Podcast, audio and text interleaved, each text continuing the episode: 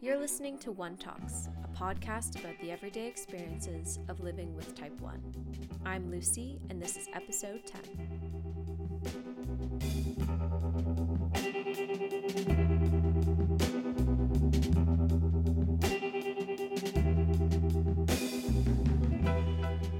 I'm back with Rebecca, Katrina, Karen, and Kelsey to discuss the concept of love for our very last episode of season 1. We're hoping to continue the podcast into a second season, so please contact us with any recommendations or if you'd like to participate. We also have our One Club pins for sale through our Etsy shop. Please visit www.onetalkspodcast.com for more info. Enjoy this last episode.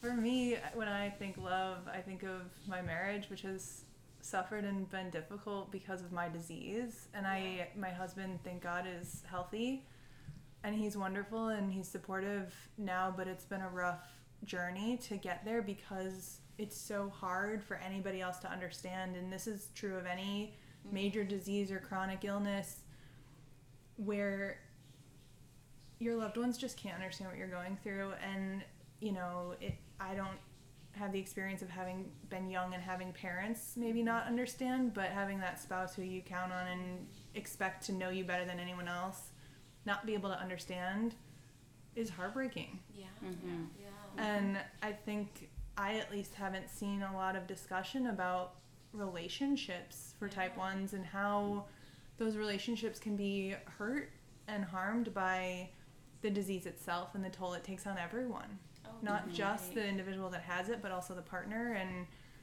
the ways in which partners can move through and you yeah. know get past the challenges yeah. of understanding and supporting without being overbearing and without being too involved or trying to yeah you know, for me, it's been a balance of don't tell me what to do. Yeah.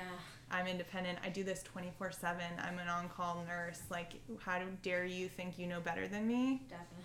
But under trying on the flip side to understand that that's love. Yeah. Yeah. Yeah. Mm-hmm. Oh, that's, that's really great. Yeah. It is a really good example. I mean, when you think about love and relationships and diabetes within those relationships, right? And trying to find that balance between letting them participate, so yeah. letting your wall down a little bit mm-hmm. to let them in to to help in some way that isn't going to be super annoying and piss you off. Like, right? Like the, it is a bit of a balancing act for sure. Um, and I think that like it just it's it's hard and I think it's ever changing and evolving, right? Mm-hmm. And hopefully your partner um, it sounds like they are uh, patient enough to sort of ride that wave with you because I find uh, at home for our life it really ebbs and flows, mm-hmm. like you know. And I some days I feel like, you know, he just can't win. you know, like if he's too attentive, I'm like, "What are you doing?" You know. Yeah, yeah. but then if he's not, it's like you don't understand. If what you know, like. Absolutely. I feel like it's valid though to have different periods where you need different things from people. Mm-hmm. Like I need you to be more attentive here because I'm struggling mm-hmm. and I need that from you. But oh, you know what? I feel like I'm on track and I feel like I can handle this. I don't need so much from you right now. Yeah. I need you to back off. Yeah. So I feel like it's okay. That's okay. Mm-hmm. Um, and I feel like having those conversations with that person is mm-hmm. super important mm-hmm. Um, because again, they are doing it out of love. They want to love you. They want to support you. Um, they want to show that they're there for you. Sometimes they might not know how to help you, but they do want to. Mm-hmm. Um, and sure. you just need to communicate from them what you need at that time and just know that, have them know that that might change at yeah. any given moment. Yeah. And the communication part is so crucial. And I think it, it's hard when you're trying to do it alone and be strong and yeah. that you first have to recognize that you need help. Yeah. And allow that to even be something you ask for. Exactly. Yeah. Looking at it a different way, like I I certainly don't have any like strong hate towards my diabetes. Like people have asked me that before and I don't you know, I don't particularly love it, I don't think but it's really hard for me to imagine my life without it mm-hmm. now. And I do think there are things that I have done solely because I'm diabetic that I would not have done otherwise. And I have developed like a little bit of a love for it. It's weird, and uh, and I think maybe that's also just acceptance and me working through things and seeing that as maybe the better alternative. I don't know, but yeah. I feel like that makes sense to me. Like I feel like I would not be the person I am. I would not be as strong as I am, as resilient as I am mm-hmm. without getting this diagnosis and going through everything that I've gone through. And that's true for every aspect of life, right? Yeah. Um, but like I wouldn't I wouldn't be here. I wouldn't be putting myself out there. I wouldn't be making the connections that I've made. I wouldn't be volunteering my time necessarily.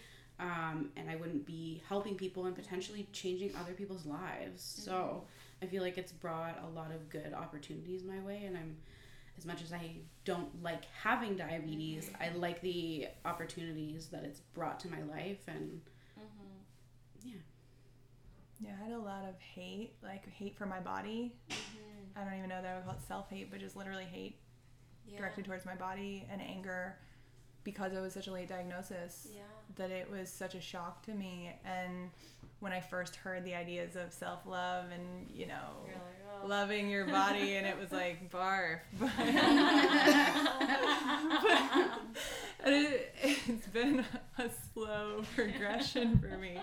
But I do, and I think everyone has to go through their own grieving cycle. And mm-hmm. I've said this to people. I have looked for like in the self-help section for books about loss and everything's about loss of a person and i didn't yeah. lose a person but i lost a part of myself yeah, yeah. Oh, totally. and it was traumatic and i think most of the people i've talked to have gone through most of those typical stages of totally. grief mm-hmm. including too yeah, yeah including you know denial and anger and bargaining know, yes mm-hmm. and hopefully finally acceptance and it can of course take different lengths of time for people, yeah. but I'm finally coming around to trying to love my body more. So.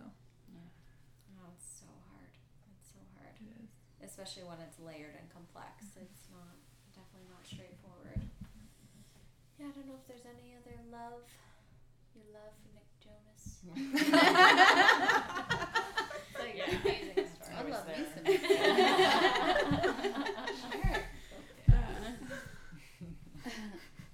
think like having the same disease as an inn? I feel like it should be. Yeah, I agree. It really should yeah. be. He'd, he'd have a lot of ladies to love though. Yeah, yeah, yeah. like enough of this. And then he got married. Yeah, rats. I just keep singing that song in my head now. so funny. I think when I was diagnosed, like the only reference, like pop culture reference I had, which was literally my only reference, was the Babysitters Club. Right. Stacey. That was it. Yeah. yeah. I never read it, but I heard yeah. people talk say yeah, that. that yeah. was it. I was like, oh my god, no more candy. Like that was my panic, and the doctor was like, let's not jump the gun. That, it's that, a fictional story. Yeah. that reminds me of um, um, when like Degrassi was still on, mm-hmm. um, and there was this one character, um, and he, they throughout like the couple of the last seasons of uh, or the last episodes of a season um, he was like having all these like symptoms whatever and like he was bringing needles to school and I was like what was going on? And then it was like the last the last uh, the season finale they like he like comes out as like you know his friends are like what are you doing with needles? Whatever and he was like I have type one diabetes, and it comes out, and I was like, oh my god! And then they wrote him off. They wrote him off the series. Oh my god! like he died or he something. Oh my gosh! Like the next season came out, and like he just wasn't at school anymore. Like he oh just wasn't there. Yeah. So I was so excited. I'm like, finally a character's coming out like he's diabetic and then it gone. Well, I thought you were gonna say Steel Magnolias, which is like Me such too. a traumatic a example, example, right? You're like that's oh the one. Julia Roberts dies. She has a baby, then she dies. Like what the hell? Yeah, I know. And that's the only kind of that's what most people guys. know about type one is it kills people. No wonder um, they think that there are no adults living with type one. Yeah, yeah, yeah exactly. They just die off. Yeah. So yeah. we need some strong diabetic characters represented yes. in television, is what I think we're saying. Yeah. so funny. Well, guys, thank you so much. This was awesome.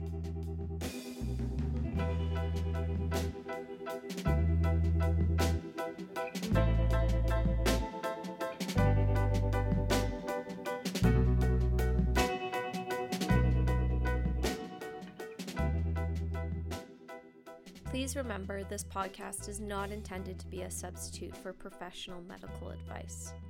All episodes are available on Apple Podcasts, Google Podcasts, Spotify, and of course through our website.